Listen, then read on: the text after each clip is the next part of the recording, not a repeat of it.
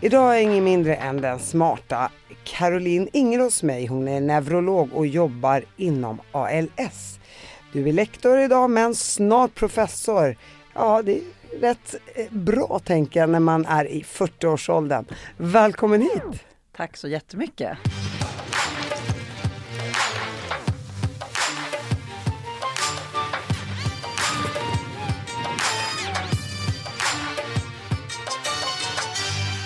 Du Caroline, innan vi kommer in på hela din karriär, jag menar du har ju synts väldigt mycket i media på senaste tiden. Men innan vi kommer in på det så vill jag såklart höra om din uppväxt och varför du valde att bli läkare. Ja, men jag har faktiskt funderat väldigt mycket på det. Jag, jag tror att det var så att Alltså jag växte upp med en pappa som var läkare och han har alltid älskat sitt jobb men du vet de säger ju att det går i arv att bli läkare och eh, det är ju faktiskt en otroligt intressant fråga. Är vi liksom hans känsla för jobbet och hans glädje? Eller är det så att du vet, man föds med någon slags fallenhet för eh, jag vet inte, människan eller sjukdomar eller fascination för neurovetenskap. Liksom. Det är en otroligt intressant fråga. Du vet, på, min, på läkarlinjen där jag gick i Stockholm, då, då hade vi 10 i hela vår klass som inte hade en eller två eh, föräldrar som var läkare. Så att det är ju verkligen så att det går i familjer. Men jag växte upp eh, med en bror som var väldigt intresserad av eh, djur och natur. Och jag som var väldigt intresserad av människor och eh, sjukdomar och skador redan när jag var liten. Ehm, så, så det började tidigt. Jag tror jag har en infektion här i fingret, vill du kolla, kolla till den? Absolut. Vi tar det efteråt. Introducing Wondersuite from Bluehost.com.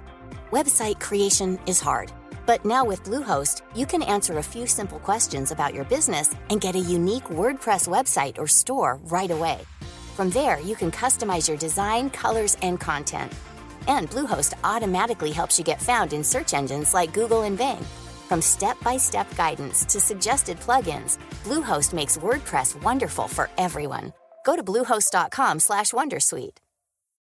Botox Cosmetic, out of botulinum toxin A, FDA approved for over 20 years. So, talk to your specialist to see if Botox Cosmetic is right for you.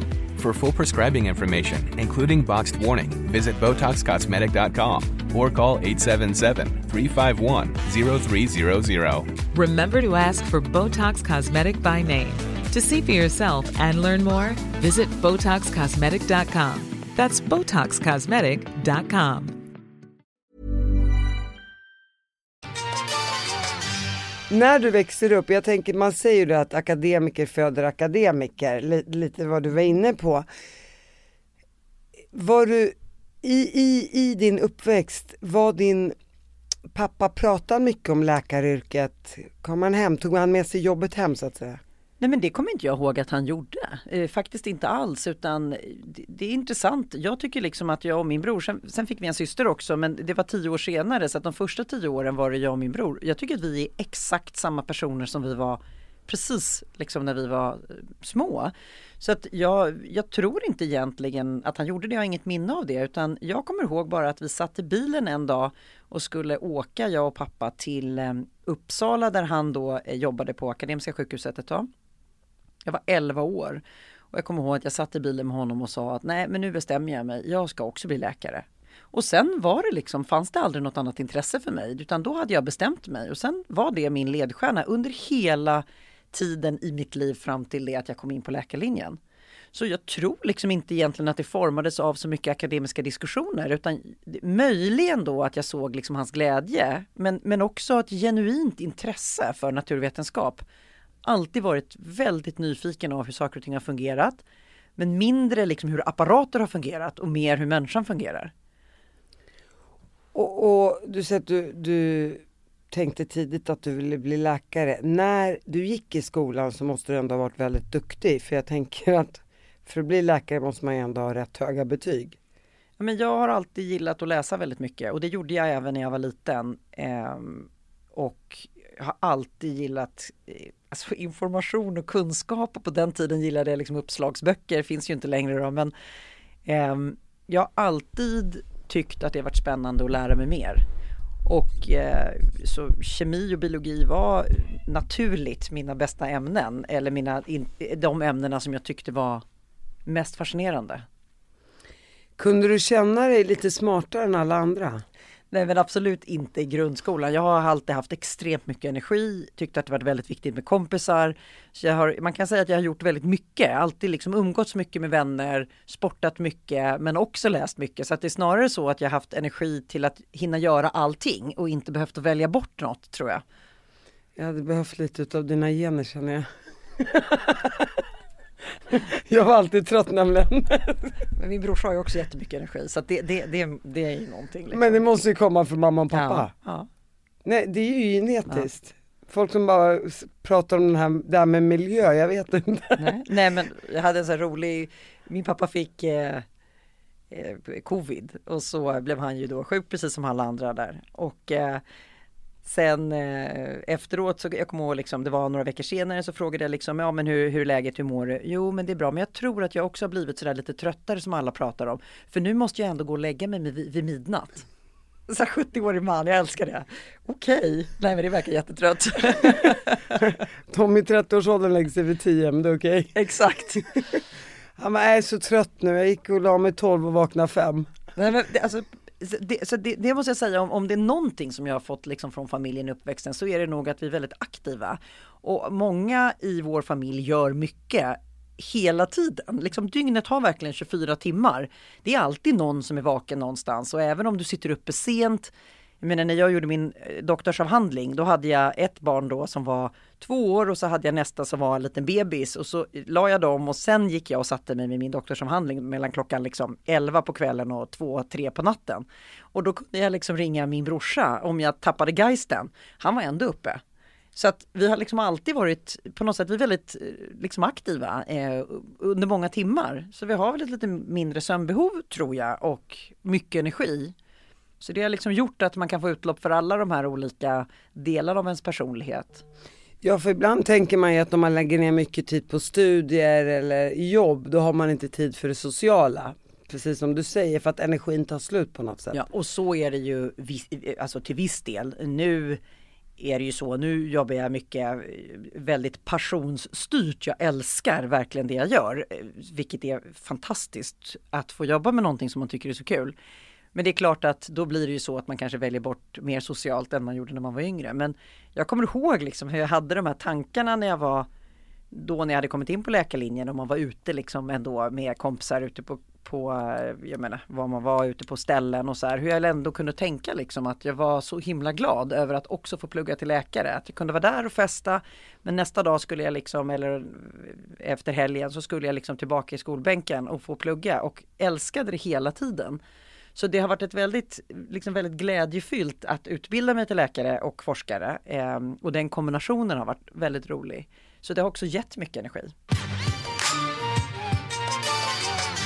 Var det många i skolan som bara, "Nej, men jag fattar ingenting, jag går till Caroline och frågar om den här matteuppgiften eller Nej men jag, jag tycker liksom egentligen inte, alltså jag skulle nog beskriva liksom att mina första år där upp till kanske gymnasiet så så upplevde jag nog bara att jag gick i skolan och gjorde läxorna och tyckte det var ganska kul. Men det var liksom aldrig något mer än det. Sen i gymnasiet då var ju man ju tvungen att välja liksom inriktning då. Och då var det ju så naturligt för mig att välja natur eftersom jag skulle bli läkare. Eh, så då tror jag liksom kanske att jag var mer motiverad och, och pluggade mer. Men jag har alltid liksom pluggat mycket. Jag har gillat liksom att, att plugga och göra läxor. Det har alltid varit någonting som jag tycker på något sätt är, är kul för att jag vet att jag liksom ska att jag får ut något av det på andra sidan på något sätt. Ja men du gillar att lära dig. Ja. Och det är ju fantastiskt ju. Eh, tänker du idag när du är läkare att åh vad jag hoppas att mina barn blir läkare? Men alltså det måste jag säga att det har varit väldigt roligt att ha den liksom hemligheten med min pappa. Vi kan ju alltid växla över och prata om patienter och när jag har jobbat så brukar jag ringa och fråga hur gick jouren och liksom det är jättespännande. Man pratar ju inte specifikt om patienter förstås men liksom om händelse eller om svåra saker man har stött på eller liksom det, det har varit fantastiskt roligt. Men eh, i, i och med att jag trivs så mycket med mitt yrke så har jag sagt till mina barn att egentligen så spelar det ingen roll vad de blir. Huvudsaken är att de väljer att bli någonting som de verkligen tycker är roligt. För jag är så övertygad om att Jobbar du med någonting som du tycker är kul så blir du bra på det. Därför att du lägger de här extra timmarna, du gör extra research, du lär dig mer därför att du vill. Och då fastnar det liksom. Du liksom lever i det, det du jobbar om du styrs av din passion. Så att jag skulle tycka det var kul om de blev läkare. Dels för att jag tycker det var kul att ha min pappa men också för att jag tycker att det är ett fantastiskt yrke. Men, eh, men jag har faktiskt ingen aning om eh, vad det blir. Ingen av dem har ännu sagt att de kommer bli läkare då, men de är ju fortfarande hyfsat små.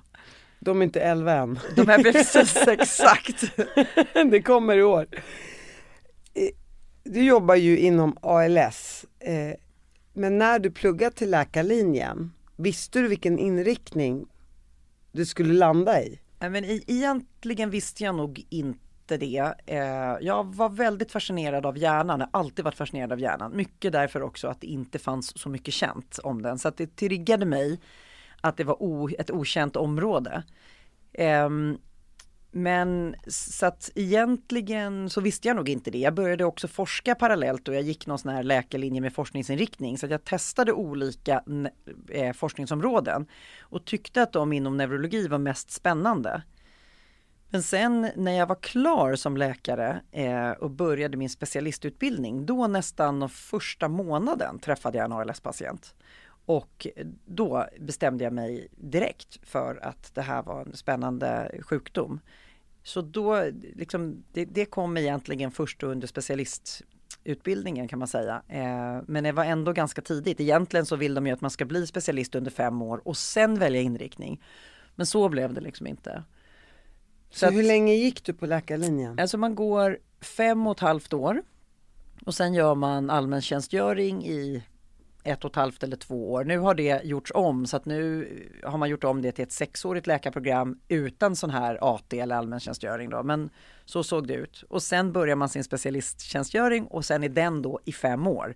Men då jobbar man ju samtidigt. Men, men det är liksom en lång väg. Ehm, Tio och ett halvt år? Ja, men en lång väg. Men eh, det är ju det som är grejen att de flesta läkare gillar ju på något sätt att utbilda sig. Och man ser det som en kontinuerlig utbildning även när man sen jobbar som läkare, att man måste hålla sig ajour med det som händer.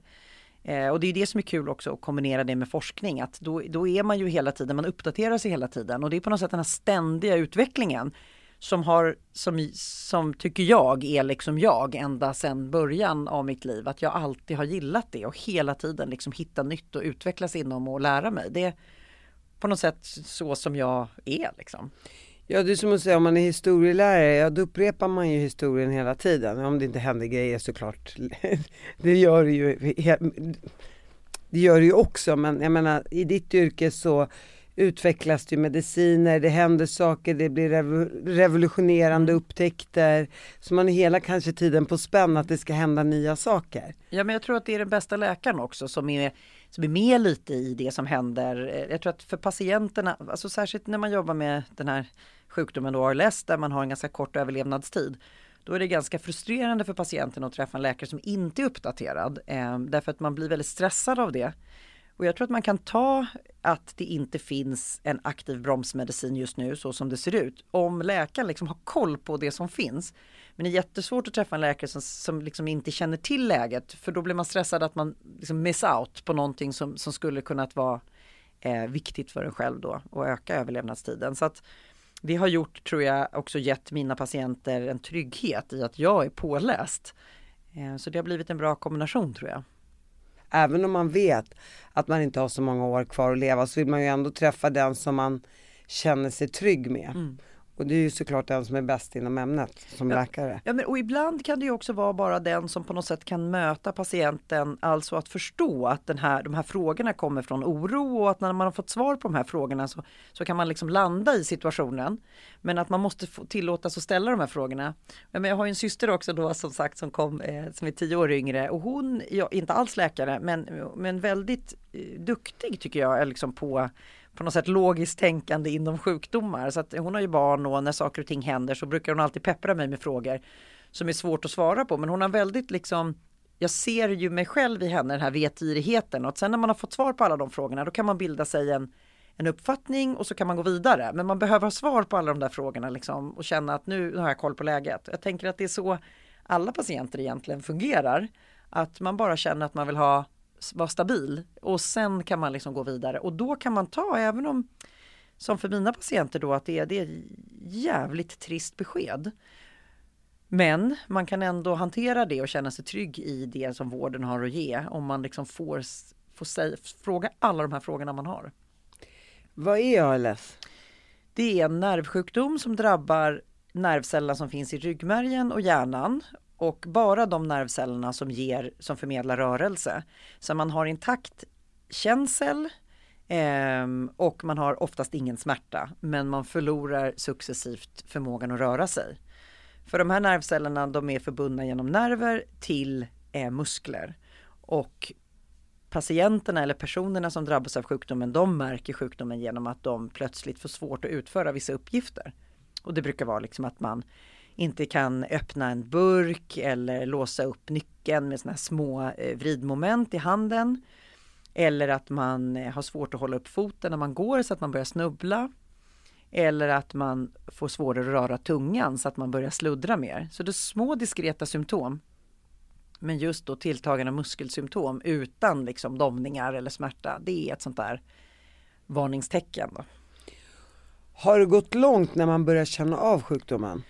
Alltså det där, har vi, det, där vi, det, det, är, det är en väldigt intressant forskningsfråga därför att eh, man tror att det är så att när kroppen väl har kommit till det stadiet att den börjar bli svag, då har nervcellsprocessen, att den här nervcellerna har dött, har pågått i ungefär kanske något år innan då. Eh, så troligen är det så att man liksom drabbas av sjukdomen något år innan Eh, och så pågår det här tyst och kroppen försöker kompensera via andra nerver och när det inte, man inte orkar det längre då blir man trött och många patienter eller då blir man svag och många patienter berättar då att de har känt någon slags abnormal trötthet då under det här året om man, om man pressar på liksom hur, hur har det varit det här året? Ja, men jag har nog faktiskt egentligen varit tröttare än vanligt.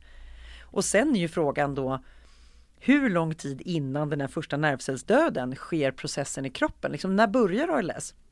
Ligger det latent? Föds man med det? Vad, vad är orsaken till att man faktiskt drabbas? Och det vet man ju fortfarande inte. Stämmer det att det kan vara genetiskt? Nej men absolut, det, alltså frågar du en genetiker då säger han all sjukdom är genetisk. Men eh, man tror då att det är ungefär 10 20% som har en mutation, alltså en sån stor genetisk förändring i DNA att det leder till den här sjukdomen utan egentligen in, någon miljöpåverkan.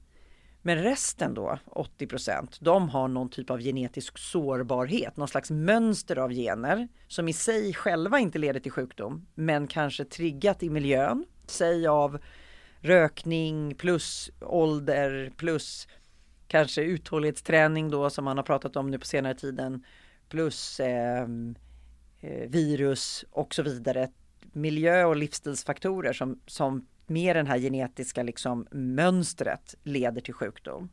Så då kan man se att de som har en ärftlig ALS, de insjuknar oftast tidigare, alltså när de är yngre.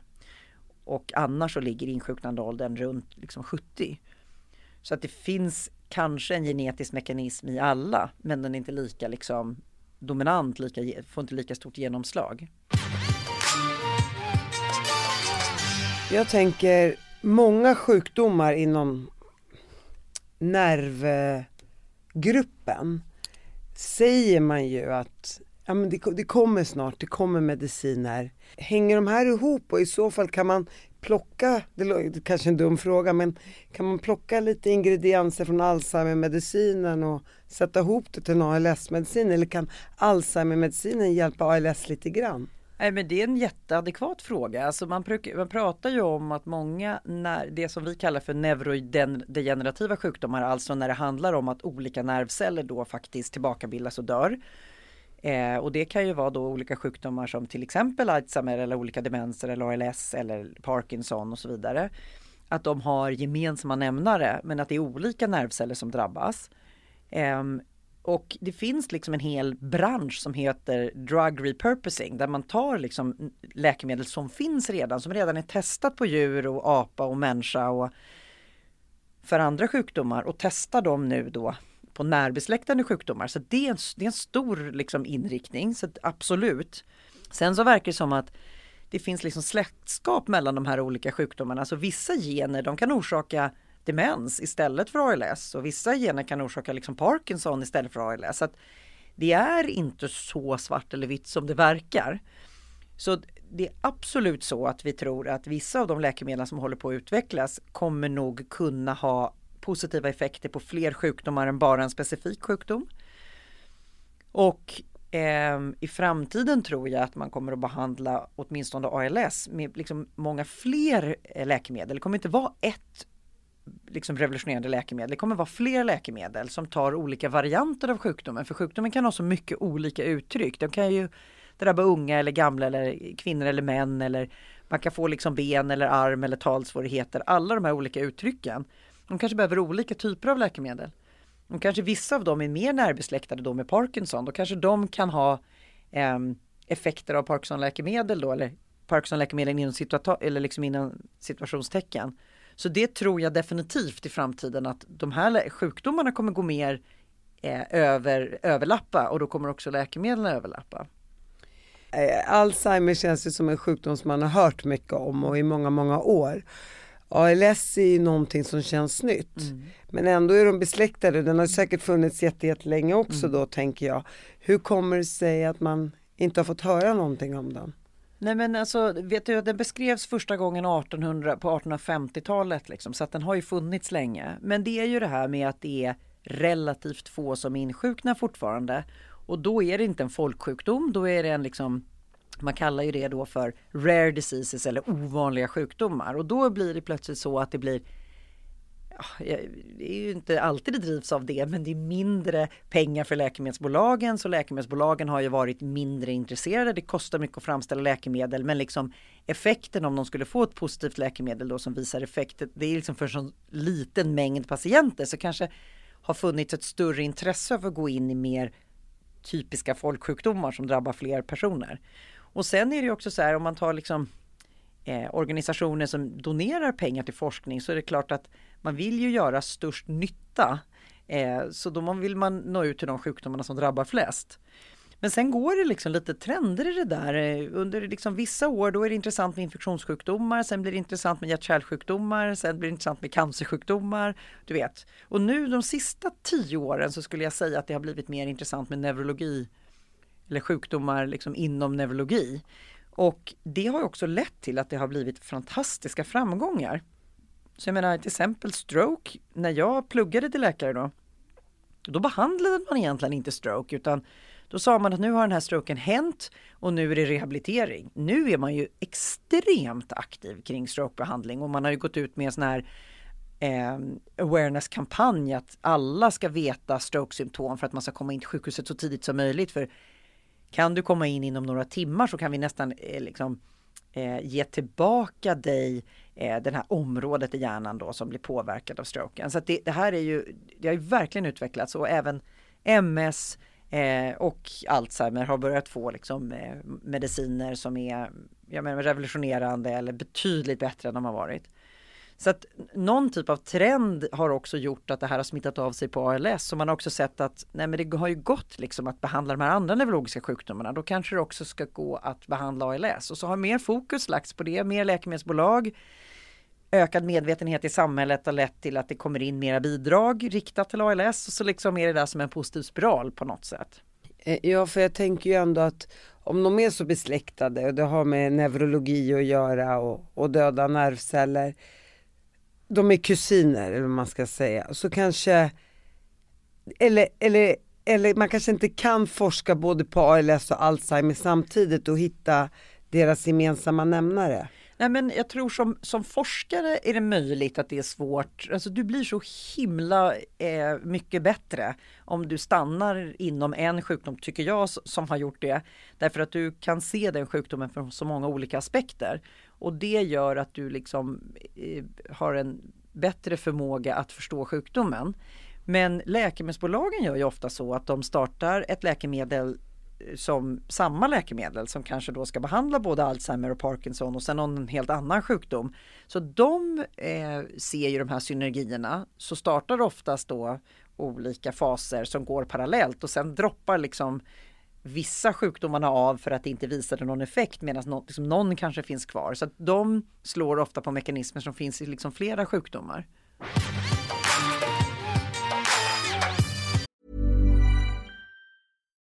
Botox Cosmetic, out of botulinum toxin A, FDA approved for over 20 years. So, talk to your specialist to see if Botox Cosmetic is right for you. For full prescribing information, including boxed warning, visit BotoxCosmetic.com or call 877-351-0300. Remember to ask for Botox Cosmetic by name. To see for yourself and learn more, visit BotoxCosmetic.com. That's BotoxCosmetic.com. Introducing Wondersuite from Bluehost.com. Website creation is hard, but now with Bluehost, you can answer a few simple questions about your business and get a unique WordPress website or store right away. From there, you can customize your design, colors, and content. And Bluehost automatically helps you get found in search engines like Google and Bing. From step-by-step guidance to suggested plugins, Bluehost makes WordPress wonderful for everyone. Go to bluehost.com/wondersuite.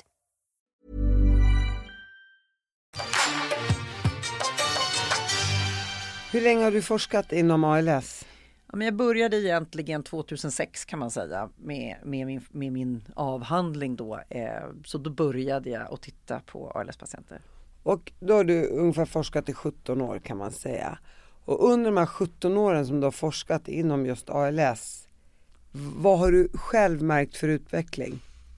Nej men jag tycker att den, den absolut största eh, utvecklingen det är nog den här stora ökade medvetenheten. Vet, när jag började och sa att jag höll på med ALS var ingen som visste vad det var. ALS, vad är det för någonting? Ingen kom ihåg den här bokstavskombinationen.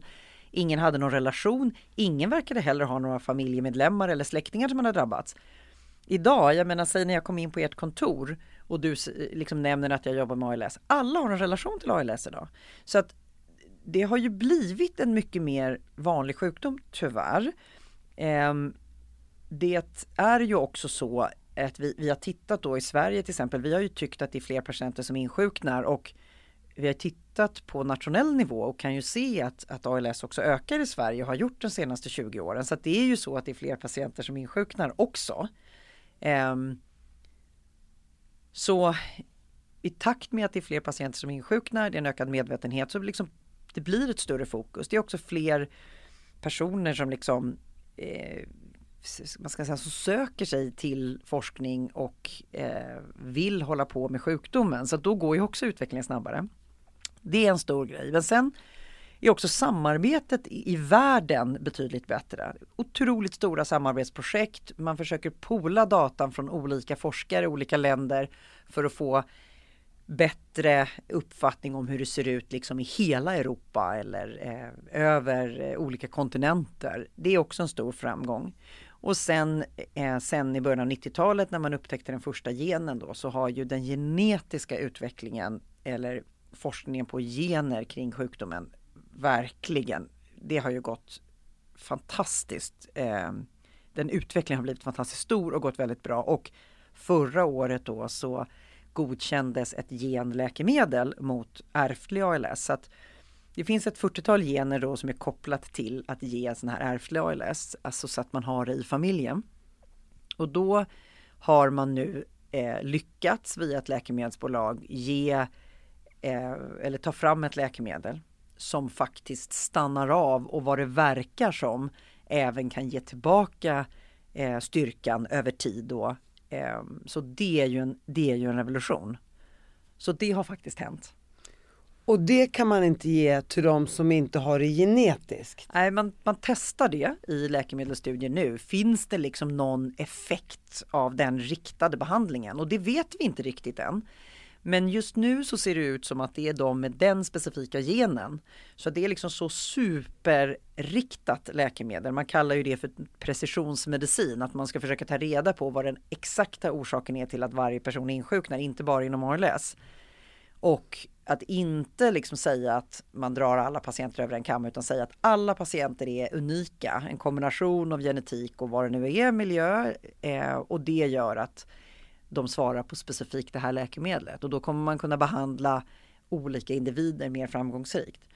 Så möjligen kommer vissa individer som inte har genen att ha effekt av det men det riktar sig egentligen ja, till den här specifika genetiska förändringen. Men åker du över och träffar kollegor då runt om i världen? Nej men det gör jag faktiskt väldigt mycket. Eh, innan pandemin då, då eh, var det ju så att man flög alltid när man skulle träffa någon. Sen har vi ju haft mycket möten på eh, över internet. Men eh, ehm, det är ju det går inte riktigt tycker jag att säga att det är samma sak ändå. För det är ju det här personliga mötet. Det stimulerar väldigt mycket till kreativitet. Så eh, vi ses mycket ändå, eh, vi internationella forskare, eh, för att vi måste. Eh, därför att det är, eh, vi, vi, behöver ju driva den här sjukdomsutvecklingen framåt. Liksom. Vi behöver hitta orsaken, riskfaktorer, saker som gör att det går långsammare och br bromsmedel. Så man drivs liksom som ALS-forskare hela tiden av det. Eftersom alla mina patienter dör så är det väldigt lätt att hitta en, en eh, anledning till att fortsätta jobba hela tiden. Så vi har ett stående möte varannan vecka faktiskt, jag och en sån här europeisk internationell eh, organisation eh, som vi har skapat då för att få fram läkemedel snabbare och nå ut till fler patienter eh, på, liksom med läkemedel på kortare tid, försöka få bort alla de här administrativa stegen. Och vi har setts då eh, sen innan pandemin varannan vecka och då ses vi ibland då på Zoom och ibland på i Amsterdam. Eh, därför det är lätt att flyga till för alla då. Ja, vem vill komma till Sverige vem längst komma bort? Till Sverige, precis. Caroline, kan du känna att du har bidragit med någonting då från, från dig och Sverige? För det finns ju inte så många ALS-forskare här, Nej. tänker jag. Nej men ja men vi bidrar ganska mycket faktiskt eh, i Sverige. Sverige är väldigt duktig på ALS. Eh, vilket är väldigt kul. Vi har en väldigt bra sjukvård i Sverige även om det står väldigt mycket i tidningarna tvärtom. Så har vi en väldigt bra eh, sjukvård och vi har också väldigt bra koll på våra patienter. Vi är väldigt duktiga på register i Sverige och för forskning är det fantastiskt. Därför att du kan länka personer eh, på ett annat sätt än man kan göra i andra länder. Så vi bidrar med väldigt mycket information. Sen är det också så att jag vet inte om det är unikt för svenska patienter men Svenska patienter är extremt delaktiga i forskningen. Vi har nästan 100% av våra patienter som insjuknar i ALS med i våra forskningsprojekt. Och ett av de stora projekten det är att vi följer dem från diagnos ända fram till de dör med upprepade eh, kontroller där vi då testar för eh, kognitiva funktioner, alltså kognition, minne eh, och så. Eh, och hur deras sjukdom utvecklar sig men också då med att vi samlar olika typer av blod och ryggmärgsvätska då bland annat för att göra studier på biologiska markörer. Alltså vi tittar, kan det finnas någonting i blod eller ryggmärgsvätska som skulle kunna göra att man kan få diagnosen snabbare eller säkrare och så vidare. Och det är unikt att patienterna ställer upp på det. Det betyder att de ställer upp på att göra sådana här ryggvätskeprov varje år under hela sin livstid med ALS. Och det finns bara ett par labb i hela världen eller sjukhus i hela världen som har den samlingen av material. Så det är helt unikt och det betyder att eh, vi har information som liksom inte finns på så många andra ställen i världen. Så bara det är ju fantastiskt. Skulle du säga att det är fler procentuellt som insjuknar typ i Norden än i, i Afrika? Ja, alltså det verkar som att det finns en nordvästgradient gradient av sjukdomen. Så ju längre norrut du kommer och västerut du kommer så finns det fler fall. Men sen är det ju lite lurigt också med, med en kontinent som Afrika finns det inte lika mycket kännedom om sjukdomen och det finns inte heller lika många neurologer. Så det är möjligt att just i den kontinenten så handlar det mycket bara om att de inte får diagnosen. Det kanske finns lika mycket fall bara att vi inte, det inte är lika beforskat. Så ett av mina uppdrag som jag också gör är att jag sitter i en sån internationell organisation för att stärka infrastrukturen för ALS-forskning över hela världen. Och där jobbar vi tillsammans från alla kontinenter eh, och försöker att starta upp sån här typ biobankforskning eller registerforskning eller läkemedelsforskning på platser i världen där det inte finns. För att alla patienter eller liksom ska försöka få tillgång till samma typ av förutsättningar. Men det är ju så att den mesta forskningen kommer från Nordamerika, kanske Australien, eh, Europa. Eh, och eh, Japan är väldigt duktig på ALS. Men, men det finns ju också många delar av världen där, där det inte finns lika mycket forskning helt enkelt. Det finns ju de som har levt länge med ALS, alltså de är väldigt, väldigt få. Vad är skillnaden på den typen av ALS och, eh, och de som bara överlever i två år? Nej men det är en av de, tror jag, viktigaste frågorna för att om du ändå får den här första nervcellsdöden och sen sprider den sig genom kroppen, varför gör den det i olika hastigheter? Hur, hur kan det komma sig? Vad finns det för bromsande faktorer hos de personerna som har det långsamt? Och eh, det vet vi inte ännu. Vi kan säga på förhand att det finns faktorer som gör att du kommer att utvecklas snabbt eller långsamt. Men vi vet inte liksom hur vi ska använda dem, den informationen till att bromsa. Så en del av forskningen är ju just så att man tar de här ytterligheterna. Du tittar på blod och ryggmärgsvätska från de mest långsamma och mest snabba och ser vad är det som skiljer sig mellan dem. Vi gör ju mycket sån här forskning till exempel tillsammans med SciLife och KTH då att man tittar på proteiner, äggviteämnen och ser om de uttrycks olika hos de här patienterna. Är det så kan man då ta en av dem som uttrycks mest i den här långsamma gruppen och eh, uppreglera den eller öka den uttrycket hos de patienterna som går snabbt? Kan det gå långsammare då? Så precis så här håller vi på. Det är en väldigt intressant fråga och jag hoppas att genom att kunna svara på den så kan vi också hitta läkemedel då som åtminstone bara lugnar ner sjukdomen. Och jag menar, jag får ju ofta frågan liksom när kommer det komma ett läkemedel och det finns ju olika typer av läkemedel. Ett läkemedel är ju just bara att man ska liksom minska den här spridningen i kroppen. Och sen kanske det finns andra läkemedel som förebygger att man överhuvudtaget får sjukdomen. Så att det finns nästan som olika typer av inriktningar på läkemedelsforskning också. Men jag tänker att får vi bara några läkemedel som lugnar ner spridningen, då, då, kan liksom patienterna leva längre så att de hinner uppleva att det kommer nya läkemedel. För det pågår ju liksom mycket läkemedelsstudier just nu inom sjukdomen. Nej, men det är som med cancer också. Och inom viss cancer har man ju hittat jättebra mediciner och det är fortfarande cancer. Och inom en viss cancer så överlever inte patienten knappt ett år. Så det är väl lite samma sak tänker jag, att det finns cancermedicin som funkar och det finns också cancermedicin som inte funkar. Ja, jag tror att, att, identif- att ha landat i det som cancer har gjort, att det är så extremt olika. Både hur sjukdomen uttrycker sig och vad som är orsaken till sjukdomen. Det tror jag är den viktigaste framgången inom cancern. Och där är vi ju liksom nu, vi hänger ju på där några år senare att vi också, våra patienter är också olika. Och jag menar när jag för några år sedan bara, alltså kanske fem år sedan, då pratade man inte om skillnaden mellan patienterna som någonting viktigare än att det finns en skillnad. Nu säger man ju liksom att skillnaden paci mellan patienterna, det är det som är liksom det viktigaste när man ska göra behandling. Att vi kanske inte ska behandla alla patienter på samma sätt. Så att det är på något sätt som att det, det, är ju väldigt positivt inom eh, for, liksom forskning eller en neurovetenskap eller vetenskap överhuvudtaget att man kan ju låna eh, information från andra sjukdomar och förstå och applicera det liksom, på neurologin. Och där ligger ju då kanske eh, hjärt-kärlsjukdomar och framför allt cancer liksom steget före.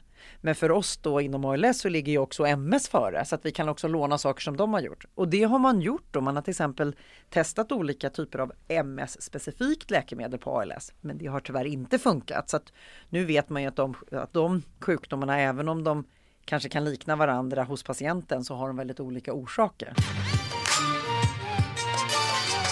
Hur många ALS-forskare finns det i världen? Ja, men det är ju en jätteintressant fråga. Eh, det är svårt att svara på egentligen. Vad vi vet nu det är att eh, vi, det finns ett globalt ALS eh, möte varje år som, där, där alla från hela världen kommer som håller på med ALS. Och då brukar det vara någonstans mellan 1000 och 3000 personer som kommer. Och sen finns det varje år ett europeiskt möte som riktar sig bara till europeiska forskare. Och det har växt extremt mycket från bara några alltså 50 personer till några hundra personer och nu i år är det faktiskt vi i Sverige och på Karolinska som är värdar för mötet. Och då väntar vi tusen personer som bara håller på med ALS-forskning egentligen. Så att det växer ju också antalet personer som är intresserade av sjukdomen i och med att sjukdomen blir vanligare och mer framgångar och mer medvetenhet. Liksom. Du säger att sjukdomen blir vanligare. Varför blir den det tror du?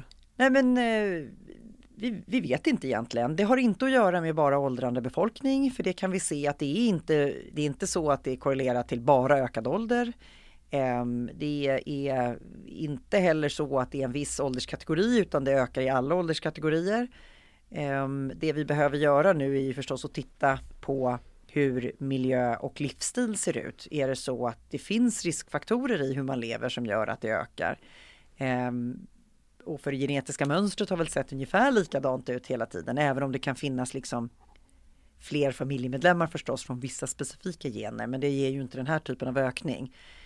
Så vi har sett då att det ökar kanske med 2% per år de senaste liksom 20 åren. Det låter kanske, jag måste bara ställa frågan ändå.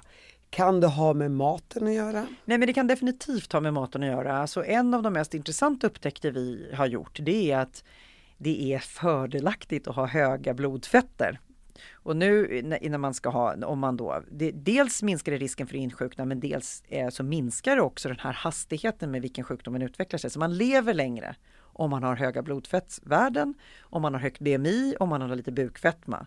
Så det är ju upp och nervända världen. Vi har ju fått lära oss att vi ska skära ner på fettet under lång tid och äta de här light-produkterna. Så man undrar ju då om man har en riskfaktor som är uthållighetsträning och så har man en riskfaktor då som är lågt fettinnehåll så undrar man ju om den här hälsotrenden som vi har nu där alla ska hålla på med olika klassiker och äta sallad. Är det liksom en bidragande orsak till att nervcellerna faktiskt har svårare att, att överleva? Det är en, en reell fråga och vi kan inte svara på den. Men vi kan se att det är inte fördelaktigt för ALS att vara en, en hälsofreak utan Snarare tvärtom att det är de som har bäst förbränning, eh, som tränar mest, som äter nyttigast, det är de som insjuknar i just den här sjukdomen. Sen är det ju förstås så att hjärt-kärlsjukdomar är ju vanligare och det är viktigare att förebygga. Jag tänker, jag, jag hade Börje Salming i podden här för, för några år sedan. Jag vet att du har haft honom som patient. Eh, och det här var nog också innan han visste om att han var sjuk. Har medvetenheten bland svenskar och faktiskt runt om i världen, han var ju ändå en väldigt känd person, ökat sen Börje Salming fick ALS?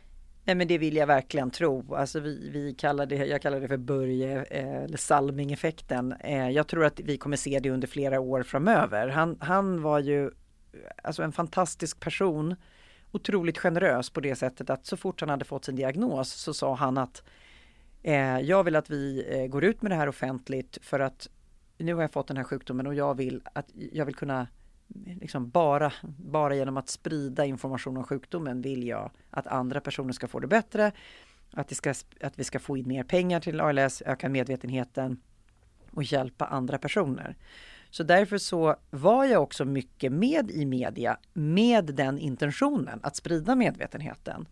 Ehm, och jag hör ofta eh, fortfarande då eh, patienter som säger att ja, jag har haft de här symptomen och sen så läste jag den här artikeln om Börje och så inser jag att det är liknande symptom. Så man söker vård för att man tycker att det överensstämmer med de symptomen som han hade. Så att jag tror att han har bidragit väldigt mycket till medvetenheten på många olika nivåer. Får ni också in mer eh, forskningspengar till ALS tack vare Börje? Ja, det får vi verkligen och en vän till Börje startade Börje Salming Foundation eller Börje Salming stiftelse som har samlat in pengar och de gav ut för första gången nu eh, i december 2023 eh, flera miljoner då till, till fem forskare var, varav jag var en av dem Eh, med riktade då, eh, bidrag till specifika ALS-inriktade projekt.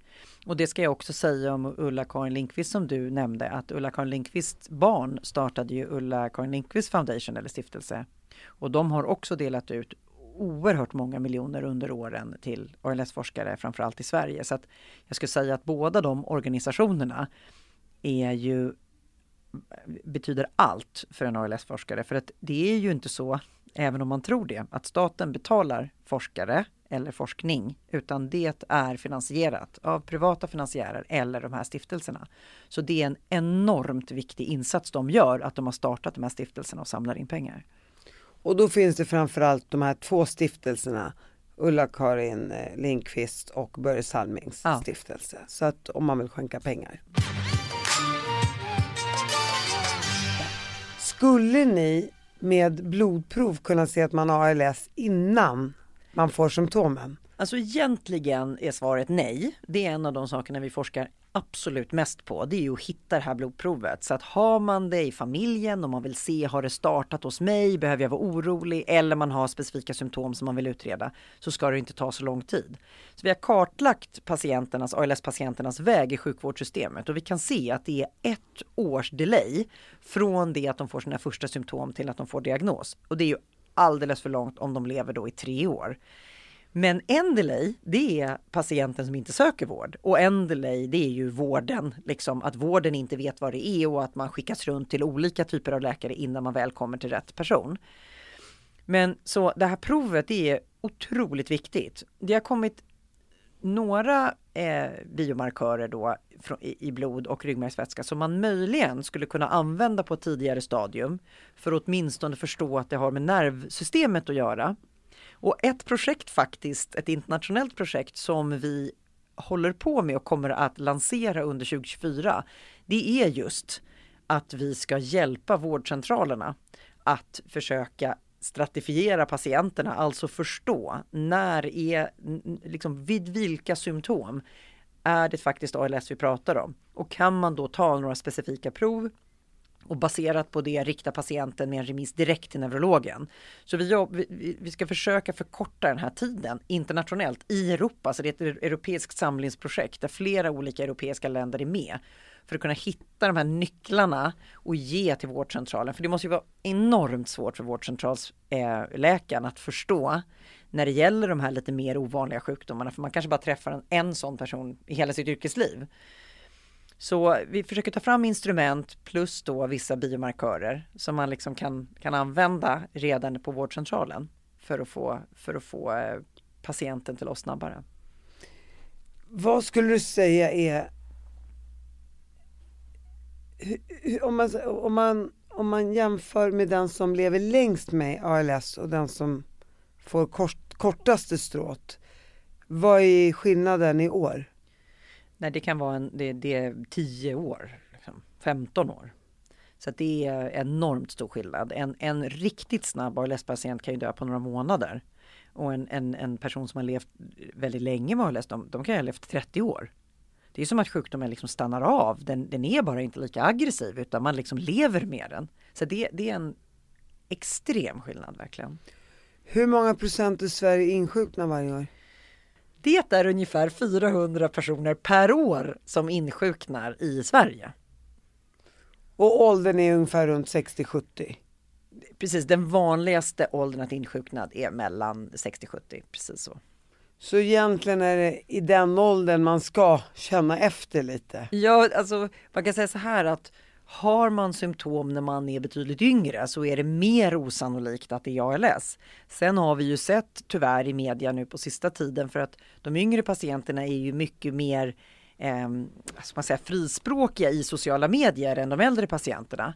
Så eh, de kanske syns mer på ett sätt och vi har ju haft väldigt unga patienter som har insjuknat. Så det är ju inte så att unga patienter inte kan få det. Men det är mycket mer ovanligt. Ja, blev ju medveten om ALS när man såg Ulla-Karin på TV och det här var vad då 10-15 år sedan redan. Så gjorde ju SVT ett program om henne, hon var programledare. Eh, då fick jag upp ögonen för ALS och då kändes den ju ändå, då, det kändes ju som en okänd sjukdom såklart. Sen har jag haft en nära vän som har dött i ALS och, och Börje hade jag ju podden och helt plötsligt bara kom den där sjukdomen närmre. Men jag har sjukt nog tänkt på den flera gånger i och med att man blev nära Ulla-Karin i det här programmet och man fick ju följa hennes sjukdomstid. Eh, tid.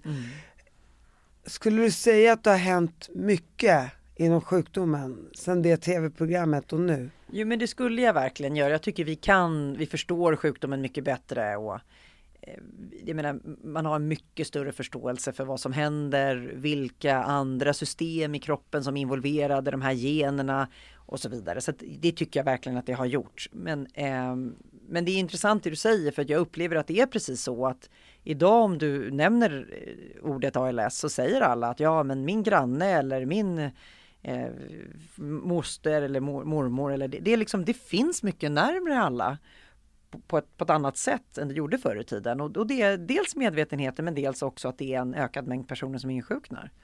Men jag tänker du, Ulla-Karin dog ju 2004 och nu är vi inne i 2024, det är 20 år sedan. Mm. Har livslängden blivit längre? Nej. Det har den inte. Och det är intressant i sig. Eh, vi är bättre på att vårda eh, och vi, möjligtvis att man kan leva längre med vissa typer av hjälpmedel, andningsmask eller sondmat. Eh, men egentligen har inte livslängden blivit så mycket längre. Utan det ni alla jobbar för nu är att knäcka koden? Ja. Och som man också måste förstå, det handlar inte om att knäcka en kod, det handlar om att knäcka en miljon koder. Så är det och, och, vi, och vi är nöjd med en av de en miljon koder för det kommer bara det leda till att det går långsammare. Och i år då eh, i ungefär april så väntar vi eh, på att få data från ett, ett, läkemedels eller en läkemedelsstudie som har drivits nu de senaste två åren både i, i USA och eh, Europa och vi tror alla att det läkemedlet kommer att visa effekt på, på överlevnadstid. Så vi är, eh, hoppas på att under det här året så kommer det faktiskt att godkännas ett nytt läkemedel för, för, för ALS. Så att vi, vi håller verkligen tummarna för att studien är positiv. Eh, det vore fantastiskt för, för alla. För det är ju det ultimata målet som vi faktiskt jobbar för allihopa. Men jag tänker så här, jag vet ju att de här studierna de görs, så görs de ju i så här fas 1, fas 2 och så ska man klara en fas 3-studie. Eh, jag tänker ju ibland när en fas, fas 2-studie går bra och så failar den en fas 3-studie så tänker jag så här, ja men om den ändå har gått bra en fas 2-studie och det kan hjälpa några, Nej, men alltså det här, det kanske det, inte funkar så. Nej men det här är ju faktiskt en, det här har varit ett väldigt, det här är väldigt stor debatt den senaste tiden för att i USA då, alltså Nordamerika och Kanada så accepterar Läkemedelsverket där FDA studier som bara gjorts i sex månader, fas 2. Medan i Europa, eh, eh, IMA då eller Eh, Eh, Läkemedelsverket i Europa, de godkänner bara studier som är gjort i 12 månader just av den anledning att många fas 2-studier inte håller i fas 3. Och skillnaden mellan fas 2 och 3 är egentligen mest eh, antalet deltagare. Och då har man gjort en sån här statistisk powerberäkning att hur många personer behöver du ha med i studien för att du ska kunna se en effekt. Och då, säger, då är det då ungefär 500 personer. Det är klart att det varierar beroende på vad man tittar på och så vidare, men ungefär. Så i fas 2 är de ungefär 100 och i fas 3 är de 500. Och då är det så att det är ju den klassiska grejen i ALS-forskning har det varit att fas 2 ser väldigt lovande ut. Men de håller inte i fas 3.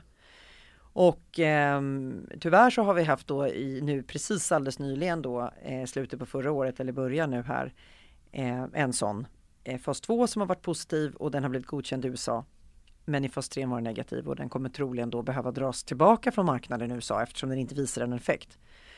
Så det verkar inte vara så att det faktiskt är så att det finns vissa patienter som liksom faktiskt hade effekt av det utan att det är en falsk positiv effekt för att man har följt för få för kort tid och det, man har inte liksom sett den här stora utvecklingen över tid. Man säger att man behöver följa patienterna i minst 12 månader för att se effekt.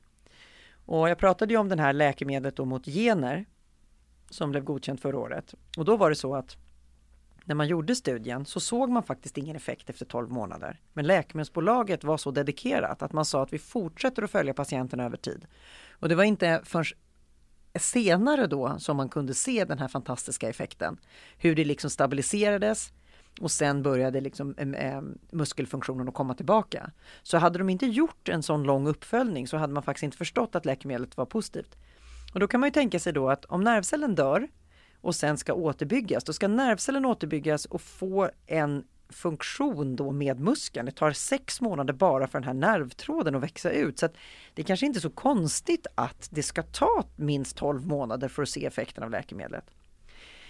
Men som svar på din fråga så är det nog egentligen så att de här som ser positiva ut, antingen så förstår vi inte vad den positiva signalen är eller så är det så att det är falskt positivt resultat helt enkelt för att vi har följt patienterna för kort tid. Och det vet man ju efter vissa olyckor att just det här med nervtrådar att det tar, det kan ta ett, två år mm. för dem att hitta tillbaka till varandra. Ja. Det är inget som sker över en natt Nej. liksom. Så egentligen är ju liksom, effekten för ett läkemedel borde ju vara som sagt utdragen och det borde inte ses förrän efter 12 månader. Rent logiskt tänker man egentligen. Ja, det jag bara tänker så här, jag tänker om man har en vecka, vad ska man se på en vecka? Så jag, jag, jag, förstår hur du resonerar. Men ibland tänker man ju så här, ja men fas 2 det lät ju så himla bra, sen bara i, i fas 3 och då är det väl det, det är inte... Och, och så tänk, kanske man tänker, som, som, som vi pratade om tidigare också, att men den kanske ändå funkar på 2% så är det bättre än på 0%. Men så är det. Och därför så går man nästan alltid vidare med en fas 3 eh, från fas 2. Därför att man vill ju också så gärna att det ska funka. Eh, både från läkemedelsbolagen eh, men också från forskningshåll. Eh, liksom. Du blir ju professor snart. Man får hoppas det, men det, det är ju mycket, det är mycket som ska, eh, man ska ha uppnått mycket. Men det vore roligt om det blir så. Vad innebär det att bli professor? Ja, men, 46 år gammal, fyller 47. Ja men egentligen så kommer det nog inte innebära en sån stor skillnad för mig överhuvudtaget. För att jag, jag har redan en sån upplägg på min forskning att jag jobbar, det brukar vara så att man får då en viss del avsatt för tid och eller utbildning och sen har man kvar då en fot i kliniken där man fortfarande tar patienter. Men jag har egentligen sedan flera år tillbaka jobbat liksom halvtid med forskningen för jag har haft så otroligt mycket forskningsprojekt pågående så att jag har behövt varannan vecka för att hålla på med forskningsprojekt och bygga upp forskargruppen och sen varannan vecka har jag tagit emot patienter. Men sedan två år tillbaka ungefär så tog jag också över ansvaret för eh, neurologiutbildningen på läkarlinjen i Stockholm. Så att jag har liksom som en tredelad tjänst. Eh, så jag tar ja, 30, 30, 30 då, det är det inte för det är ju, ja, precis man jobbar ju mer än det, men på pappret det i alla fall. Så eh, professorstjänsten för mig kommer innebära att jag får en anställning på KI som institution, alltså universitetet istället för på sjukhuset. Men jag kommer egentligen göra exakt det jag gör nu. Um, och det är att lära ut om neurologi så att fler studenter blir intresserade av neurologi och vi får framtida läkare och forskare inom neurologi. Att hålla på och fortsätta med exakt det vi har pratat om nu, att förstå sjukdomen ALS, hitta biomarkörer och bromsa sjukdomen. Eh, och också vara den läkaren på plats.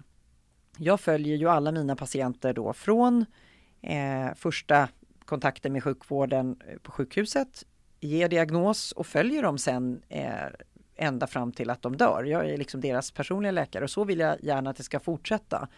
Så den här kombinationen av eh, tjänst är ju det som jag skulle vilja göra resten av mitt liv egentligen. Jag har inte, jag har inte några, några andra mål än det. Förutom då att jag vill att vi ska hitta någonting inom vår forskning som faktiskt bidrar till att lugna ner sjukdomen.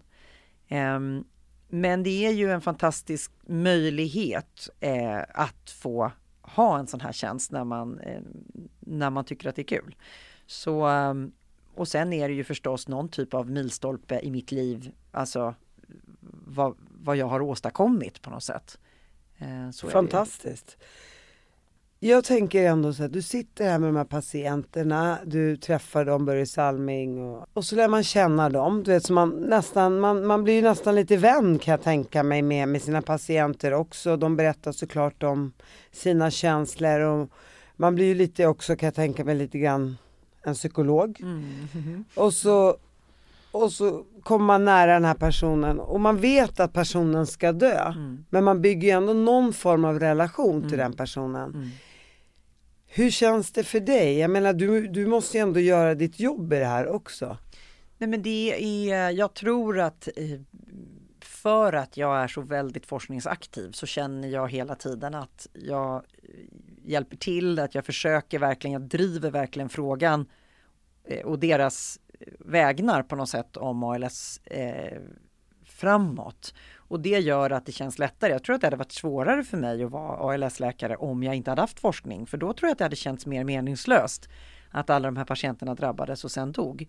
Nu är det på något sätt som att de bidrar bara med att insjukna så bidrar de till information, alltså kunskapsläget om sjukdomen och det gör att jag tror att det blir lättare för mig att hantera det. Men det är klart att det är en stor förlust och eh, det, det, kan vara otroligt tufft. Eh, med just att bygga de här relationerna och att patienterna sen eh, dör och att man vet det. Men på något sätt är man lite som en guldfisk. Eh, både när det gäller läkemedelsstudier och när det gäller patienter, att man liksom hela tiden tänker att den här patienten kommer att överleva längre än alla andra. Eh, och på samma sätt med läkemedelsstudier, den här studien kommer visa sig vara effektiv. Att man liksom på något sätt ändå har förmågan att släppa det som har varit och hela tiden vara i väldigt mycket i nuet. Det är ju en överlevnadsstrategi och det förstår man ju såklart.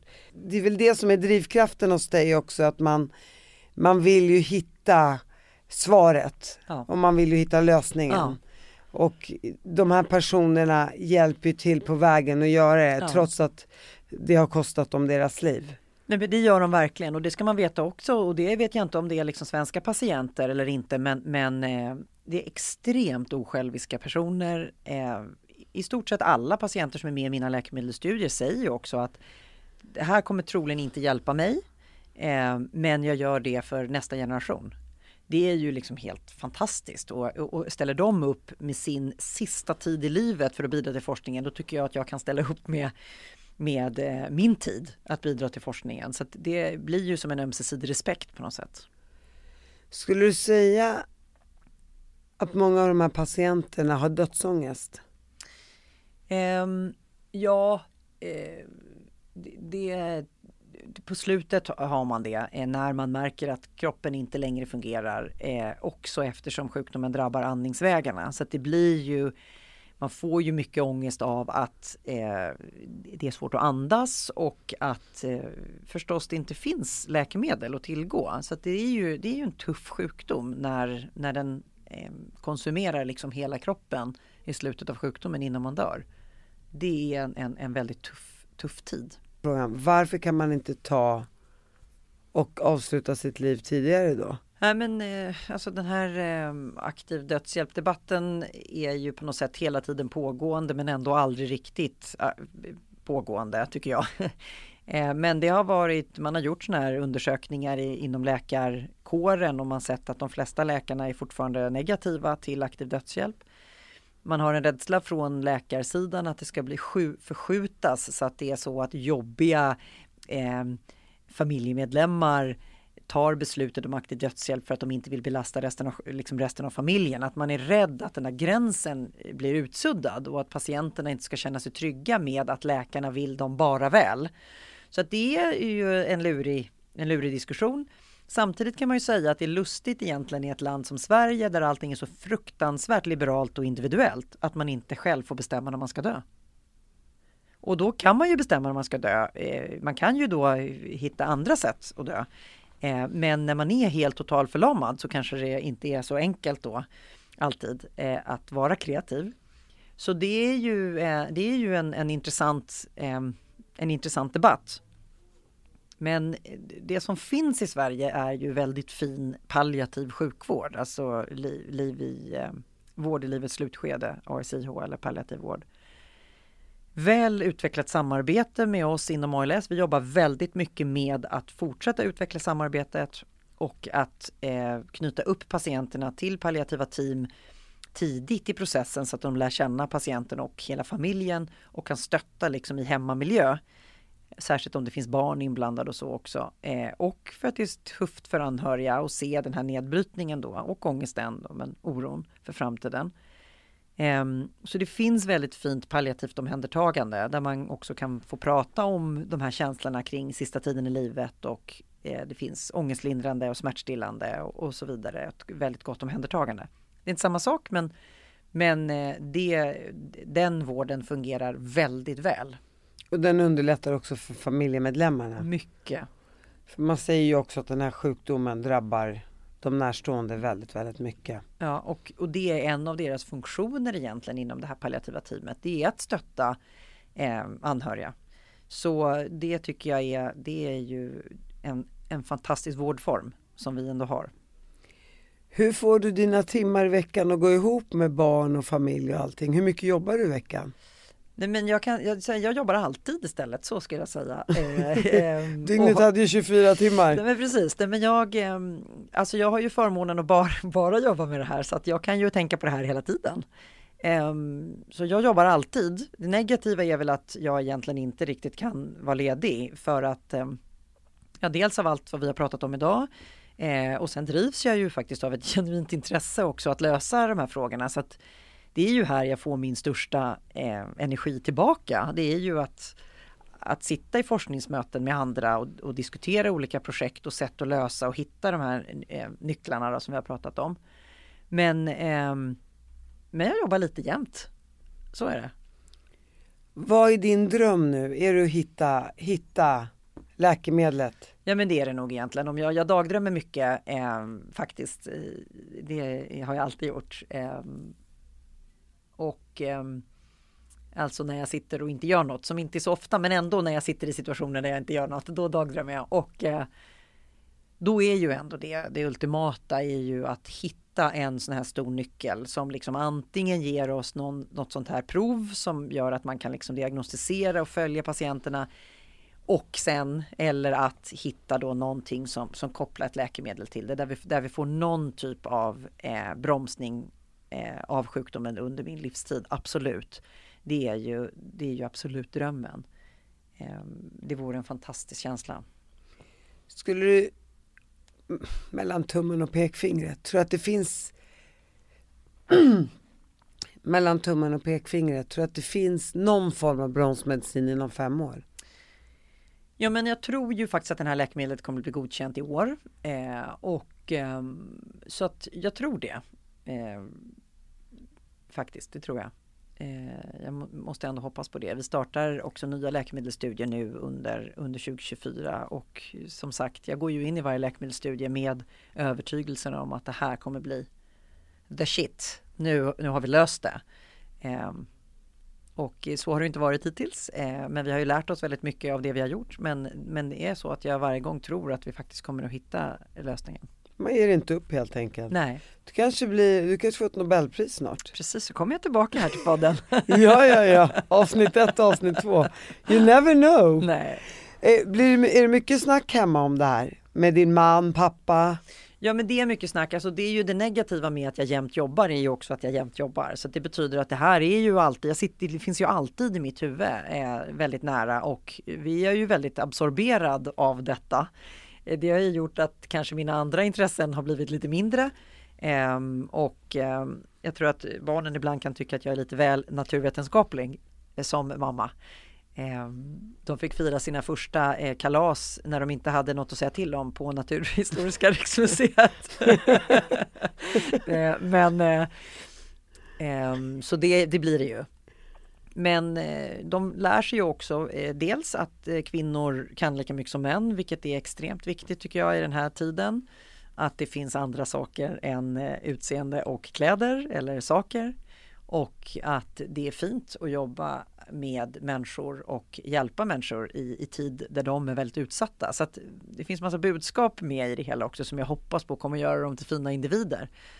Um, kan min dotter få hänga lite mer hemma hos dig tack? Exakt, jag är inte helt säker på att mina barn är helt nöjda med det här, den här kunskapen som jag förmedlar. Men, eh, men eh, det är klart, vi pratar mycket om eh, vi pratar mycket liksom om, om vetenskap hemma, så blir det ju. Och pappa är ju intresserad också så honom blir det väl mycket snack med tänker jag. Ja, men så är det. Och mamma då? Mamma är ekonom och min eh, bror och syster då blev eh, mer ekonomiskt intresserade. Så vi har delat upp det väldigt enkelt då i familjen. Ehm, så det är du och pappa? Jag och pappa ja, precis.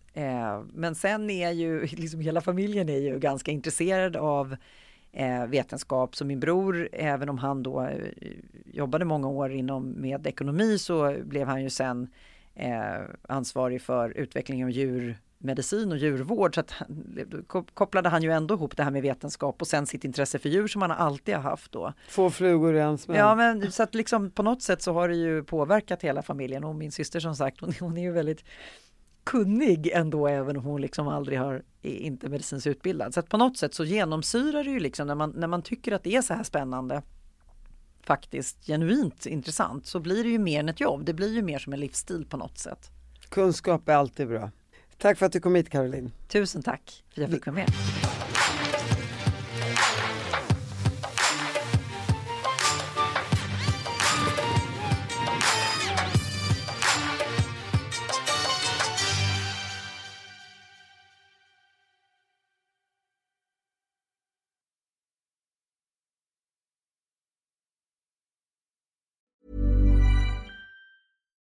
Botox Cosmetic, out of botulinum toxin A, FDA approved for over 20 years. So, talk to your specialist to see if Botox Cosmetic is right for you. For full prescribing information, including boxed warning, visit BotoxCosmetic.com or call 877-351-0300. Remember to ask for Botox Cosmetic by name. To see for yourself and learn more, visit BotoxCosmetic.com. That's BotoxCosmetic.com. Hi, this is Bachelor Clues from Game of Roses, of course, and I want to talk about Club Med. Everybody knows Club Med has been the pioneer of the all inclusive resort since 1950, with almost 70 resorts worldwide, ranging from beachside destinations in the Caribbean and Mexico to exotic locations like the Maldives and Morocco, or even the mountain destinations like Japan and the European Alps. Dine on delicious gourmet cuisine, enjoy more than 20 activities, and make memories with your family. For more information, visit clubmed.us or call 1 800 Club Med or your travel advisor.